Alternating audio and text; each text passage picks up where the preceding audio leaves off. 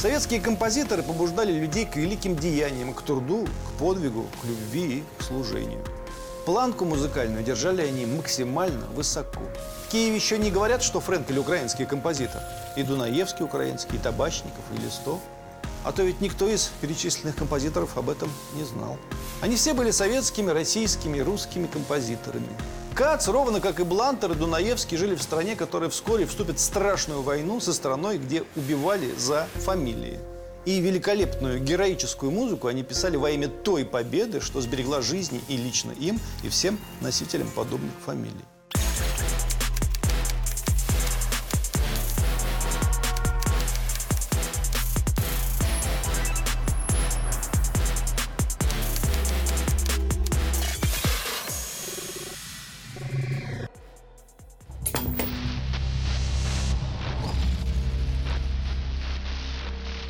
Одна из недавних наших, вызвавших немалый резонанс программ, была посвящена предвоенной, военной и послевоенной советской песне. Мы говорили о том, что огромную часть нашей песенной классики сочинили самые обычные русские мужики, выходцы из деревень, которые после революции получили возможность идти в музыкальные школы, а в 30-е закончили консерватории. Это и Борис Макроусов, и Василий Соловьев-Седой, и Анатолий Новиков, и Тихон Хренников, и многие иные. В ответ нам, конечно же, извительно ответили, ну да, всех дворян перебили, поэтому и стали песни и оперы «Мужики» сочинять. А дворянам вход в искусство закрыли. Да и почему только русские мужики? Минуточку.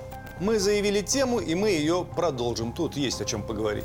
9 мая 1913 года в Санкт-Петербурге в дворянской семье родился великий советский композитор Никита Владимирович Богословский. Да-да, будущий автор великой советской песни «Темная ночь» из дворян. Самое первое свое сочинение написал в восьмилетнем возрасте. К собственному 15-летию написал оперетту «Ночь перед Рождеством». Премьера прошла в Ленинградском театре музыкальной комедии, но автор туда по малолетству не пустили. С 29 года Богословский учился на композиторском отделении Ленинградского центрального музыкального техникума вместе с другим будущим великим композитором, о котором мы уже говорили, Славевым Седым. Так вот, после убийства Сергея Кирова Богословский подлежал высылке из Ленинграда как выходец из дворянской семьи. Хотели отправить его в Сыктывкар. Однако он решил рискнуть и никуда не ехать. И ничего с ним не сделали. И не сказать, чтобы он жил незаметно. Более чем заметно, с 1937 года Богословский начал писать музыку для кино. Звездой стал мгновенно. В 24 года его знала вся страна и распевала его прекрасные песни. С 1938 года Богословский дворянин, богословский член Союза композиторов СССР. Он написал музыку к 119 фильмам и 80 спектаклям, но и более 300 песен. Шедевр Богословского вы наверняка знаете. Еще довоенные песни про старого извозчика. Ну, подружка верная, пру, старушка древняя, встань, Маруська в стороне. Своеобразная вариация на тему этой песни станет потом извозчик Александра Розенбаума. Ты ждешь Лизавет на стихи Евгения Долматовского из кинофильма 42 года Александр Пархоменко. Шаланды полные кефали из кинофильма «Два бойца». Я вам не скажу за всю Одессу, Вся Одесса очень велика, Но и молдаванка, и пересы Обожают костюм моряка. Спят курганы темные из кинофильма 46 -го года «Большая жизнь». Три года ты мне снилась из того же фильма. Ну и любимый город может спать спокойно и видеть сны и зеленеть. Любимый город в синей дымке тает, Знакомый дом, зеленый сад и нежный взгляд. И темная ночь, конечно, на все времена. В 1946 году Никита Богословский был награжден орденом Красной Звезды по заслугам, я считаю. Великая песня, которая поется всей страной, тоже подвиг. Дед мой, пулеметчик Николай Егорович Несифоров, прошедший войну от Сталинграда до Венгрии, еще полтора года после 45-го ловивший лесных братьев на Западной Украине, только от одной песни всю жизнь плакал. Как услышит темную ночь, так сразу слеза. А он ведь впервые услышал ее во время войны, и за последующие 50 лет она ему так и надоела. Бывают такие песни, но редко.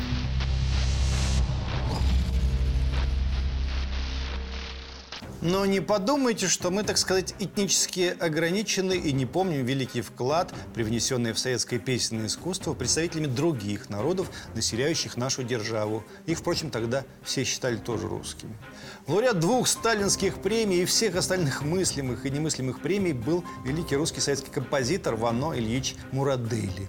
Родился он 6 апреля 1908 года в грузинском горе в армянской семье. Отец его был рабочим винокуренного завода, а мать крестьянкой. Все, как полагалось, великой советской в противовес американской мечте. А вы помните, кто еще родился в горе? Иосиф Виссарионович Сталин, он же Джугашвили. Отец композитора Мурадели был на самом деле Мурадов, но сын его так хотел, чтобы его фамилия была похожа на Джугашвили, что когда подрос, переделал себя в Мурадели из Мурадова. Более того, несмотря на то, что он был по рождению армянином, он стал называть себя грузином. Ну, чтобы, значит, как Сталин быть. Впрочем, для грузинской самоидентификации у него были вполне себе весомые основания. Он рос в грузинской среде и с детства говорил только по-грузински. Первоначальное музыкальное образование Мурадель получил в музыкальном техникуме Тифлиса, ныне Тбилиси, в 25-26 годах, а в 31 году окончил Тифлисскую консерваторию. Во время войны Ивано Мурадели был начальником и художественным руководителем Центрального ансамбля краснофлотской песни и пляски военно-морского флота СССР, с которым выступал на фронтах и флотах. Мурадели – автор нескольких опер, оркестровых и вокально-симфонических сочинений, музыки, кинофильм, но еще и сочинил он более 200 песен. Культовые «Я земля, я своих провожаю питомцев, сыновей и дочерей, долетайте до самого солнца и домой возвращайтесь скорее» – это его песня. Я земля, я свои провожаю питомцы, сыновей, дочерей. Долетайте до самого солнца и домой возвращайтесь скорей. Долетим мы до самого солнца, И домой возвращайтесь скорей. И жди меня 42 -го года на слова Симонова его. И на Марсе будут яблони цвести прекрасные тоже его. И душу испепеляющий бухенвальский набат, которого я в своем детстве советском, особенно в исполнении Муслима Магомаева, просто боялся. Это тоже сочинение Мурадели. И песня «Там, где караван тревожит редкие солнцем напоенные барханы», она же песня журналистов в блистательном исполнении Иосифа Кобзона, тоже его. И «Волга морем стала» в исполнении Людмилы Зыкиной, тоже его. Необычайная любовь к вождю не спасла Мурадели от критических разгонов. В постановлении Политбюро ЦК ВКПБ от 10 февраля 1948 года Сергей Прокофьев, Дмитрий Шостакович и Ивано Мурадели были причислены к формалистам. Ну, по нашим временам это лучшая аттестация. При Сталине ругали, едва не репрессировали, что ты. Мурадели, однако, в этой связи вспоминают куда реже. Ну а что вы хотите? Симфония номер один 38 года у него памяти Сергея Мироновича Кирова. А еще балет Зои Космодемьянская, еще кантата «Вождю» 1939 года, торжественная увертюра 50-летию Молотова 40 года, песня «Здравится в честь Сталина» на слова Калычева 41 года, песня кантата «С нами Ленин» 60 года. В общем, таких сейчас в музыкальных кругах не очень охотно вспоминают. Между тем, композитор он был преинтереснейший и очень одаренный. Иные, что не говори, сталинские премии не получали. Некоторые армяне обижены на Мурадели, что он, с позволения сказать, стал грузином. Грузины, в свою очередь, считают его армянином. Короче, Генецвали, если он вам не нужен, мы его себе приберем. Иван Мурадели – великий русский композитор. А вы там как хотите. До сих пор почему-то многие думают, что в сталинском СССР не было легальных миллионеров. Были, причем десятки. Правда, не уверен, что это понравилось бы нынешним миллионерам, а тогда все сталинские миллионеры могли отчитаться до рубля, каким образом достигнуто их благосостояние. Например, Вано Мурадели за 1947 год получил авторских отчислений 1 миллион 200 тысяч рублей. Это в тот момент, когда член Политбюро, самый официально высокооплачиваемый по стране человек, получал 8400 рублей в месяц. Или с премией около 100 тысяч рублей в год. Кстати, нарком госконтроля Мехлис тогда настаивал, что такие авторские отчисления творческим работникам неправильно, перебор, много. Но Сталин его спросил, вы что, хотите поэтов к сапожникам приравнять? Многие считают, что Сталин тут не прав, а Мехлис прав, потому что вроде чем композиторы и поэты отличаются от сапожников? Ну, быть может, быть может, не знаю. Сегодня ситуация, конечно же, несколько иная. Успешные модельеры и дизайнеры, ну, сапожники по-старому, зачастую обладают сверхдоходами. И мы рады за них. А чем там питаются композиторы, сочиняющие симфонии, кантаты и оратории, это вопрос уже вторичный. Так что не будем о грустном.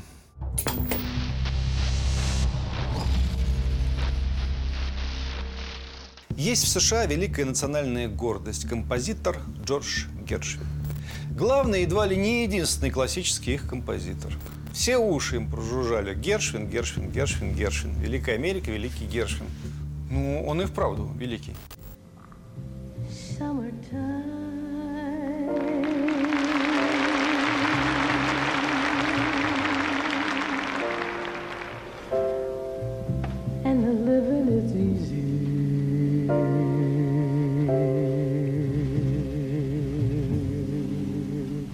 Тут есть одна деталь, на наш взгляд, немаловажная. Джордж Гершвин на самом деле, конечно же, наш российский, одесский. Звали его Яков Гершовиц. Если бы его папа Мойша Гершовиц и его мама Роза Брускина не переехали в США, в свое время сочинял бы их Гершвин для Леонида Утесова и Клавдии Шульженко великие советские песни.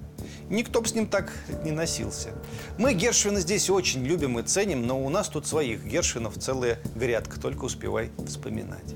Вот смотрите, Яков Гершовиц, он же Гершвин, родился в 1898 году. Кто в Советском Союзе жил в одно с ним время и происходил плюс-минус из тех же мест и носил ту же самую горячую кровь? А вот кто. Всего двумя годами позже, в 1900 году, в такой же одесской еврейской семье родился Константин Яковлевич Листов, советский композитор, автор более 800 песен, оперет, музыки к спектаклям и так далее и тому подобное. Жизнь у него, правда, была понасыщеннее, прямо говоря, чем у Гершвина, чего уж скрывать. В 1918-19 годах Костя Листов служил в 32-м пулеметном полку рабоче-крестьянской Красной Армии, участвовал в боях на Царицынском фронте. В это же время его отец был военкомом пулеметного полка, а мать военным комиссаром госпиталя семейный подряд. Но советская власть, если видела, что паренек способный, могла фронт оголить, лишь бы музыкальный палец не поломать красноармейцу. Так, в 19 году Костя Листов был направлен руководством Реввоенсовета 10-й армии на учебу в Саратовскую консерваторию по классу фортепианной композиции, которую окончил в 1922 году. С 30-х годов началась слава Листова как первоклассного композитора-песенника.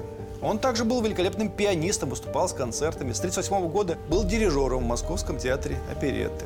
Листов писал музыку к радиопостановкам и спектаклям, кинофильм 1939 года «Победный маршрут», различные оркестровые инструментальные произведения, ну и песни, конечно же, песни.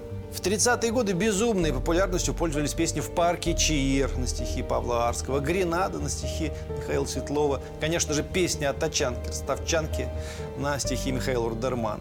парке чаи распускаются розы. В парке чаи расцветает миндаль. Снятся твои золотистые косы. Снится веселая звонкая даль.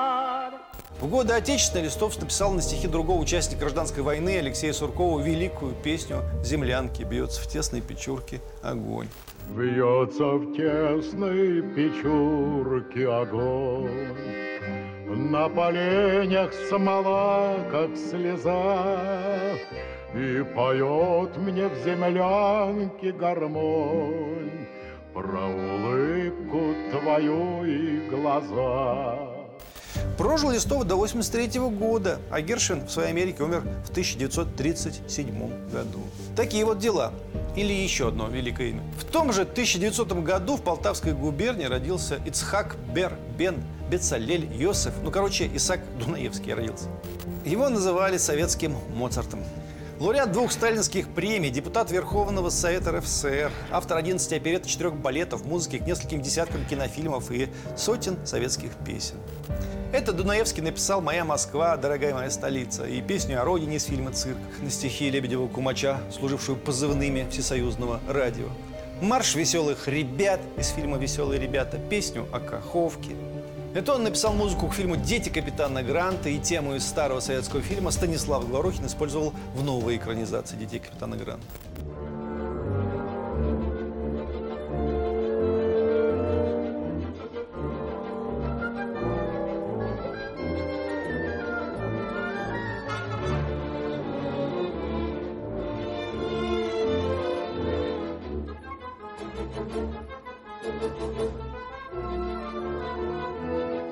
Цветет калина, каким ты был, таким ты остался. Все это Дунаевский. м? По мне так не меньшая величина, чем Гершвин. А Матвей Исаакович Блантер. Родился Блантер в купеческой семье в 1903 году в Брянской губернии. Оттуда семья перебралась в Курск. Весной 17 года Блантер уехал в Москву, где к 19 году отучился в музыкально-драматическом училище Московского филармонического общества. Песня «Катюша» Блантер на стихи Михаила Исаковского, написанная в 1938 году, стала одним из символов Великой Отечественной войны и одной из самых известных русских песен во всем мире. Это он сочинил «Летят перелетные птицы», «Враги сожгли родную хату» и любимейшую мою песню военных корреспондентов. От Москвы до Бреста нет такого места, Где бы не скитались мы в пыли. С лейкой из блокнота, а то из пулемета, Сквозь огонь и стужу мы прошли. Без глотка, товарищ, песню не заваришь, Так давай по маленькой нальем. Выпьем за писавших, выпьем за снимавших, Выпьем за шагавших под огнем. Блантер – лауреат Сталинской премии 46 года. До 90 года он дожил. Огромная жизнь. Вы Гершвин, Гершвин. Блантер. Лучше нету того цвету, когда яблоня цветет. Лучше нету той минуты, когда милая идет. Помните такую песню? Тоже Блантер. Неземной красоты мелодия. И мы ведь только начали.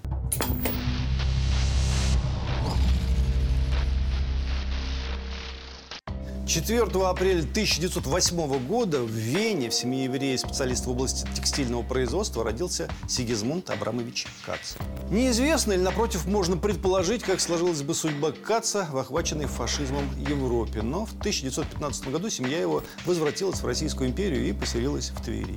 В 1925 году Кац поступил в музыкальный техникум Гнесиных. Жил с братом Максом в коммуналке у Сретенских воров. В той же квартире жил великий писатель Юрий Олеш, автор сказки «Три толстяка».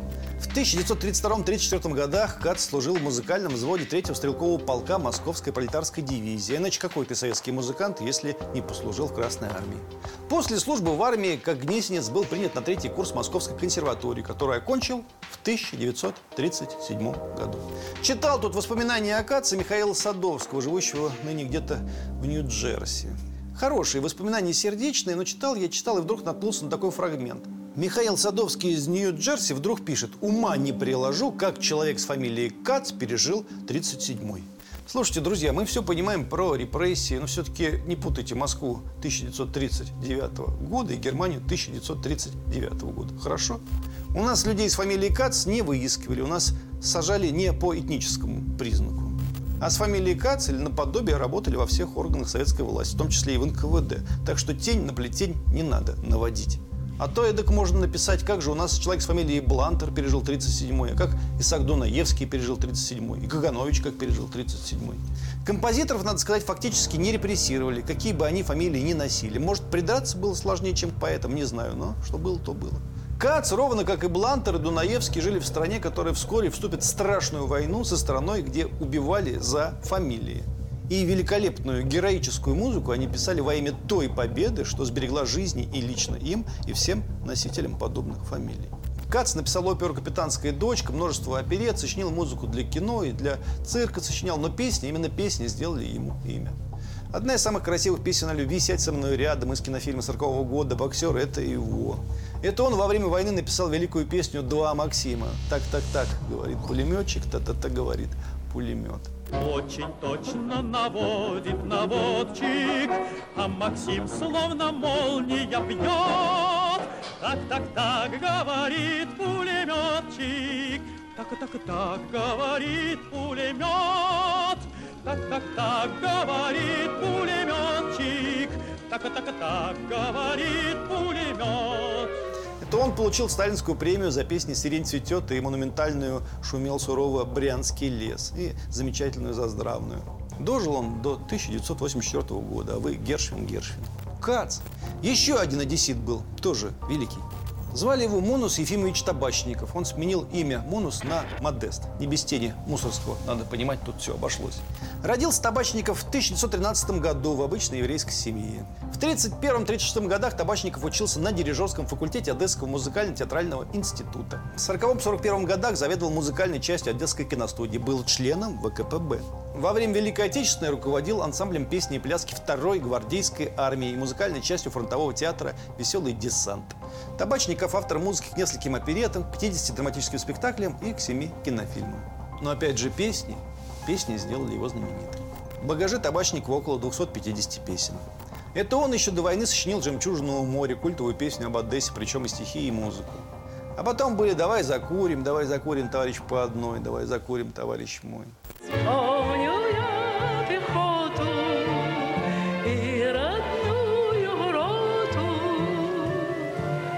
Тебя за то, что ты дал мне закурить.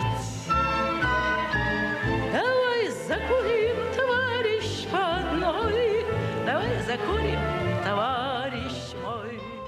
У Черного моря есть город, который я вижу во сне на стихи Семена Кирсанова. Я помню в Вязьме старый дом. Я помню Вязьме старый дом. С друзьями мы прощались с ним на стихи Симонова. Все эти песни я обожаю. Одесский порт. Тебе со мной, а мне с тобой здесь в порту интересно бы встретиться. Помните? А то опять же Гершвин, Гершвин.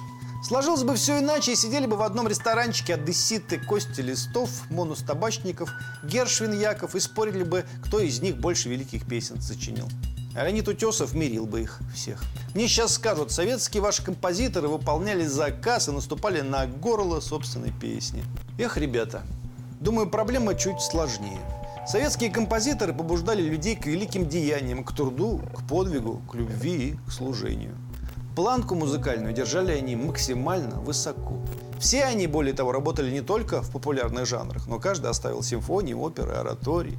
Какой же это социальный заказ? Заказ их был только в одном – научиться делать прекрасную музыку и приучить людей к прекрасному.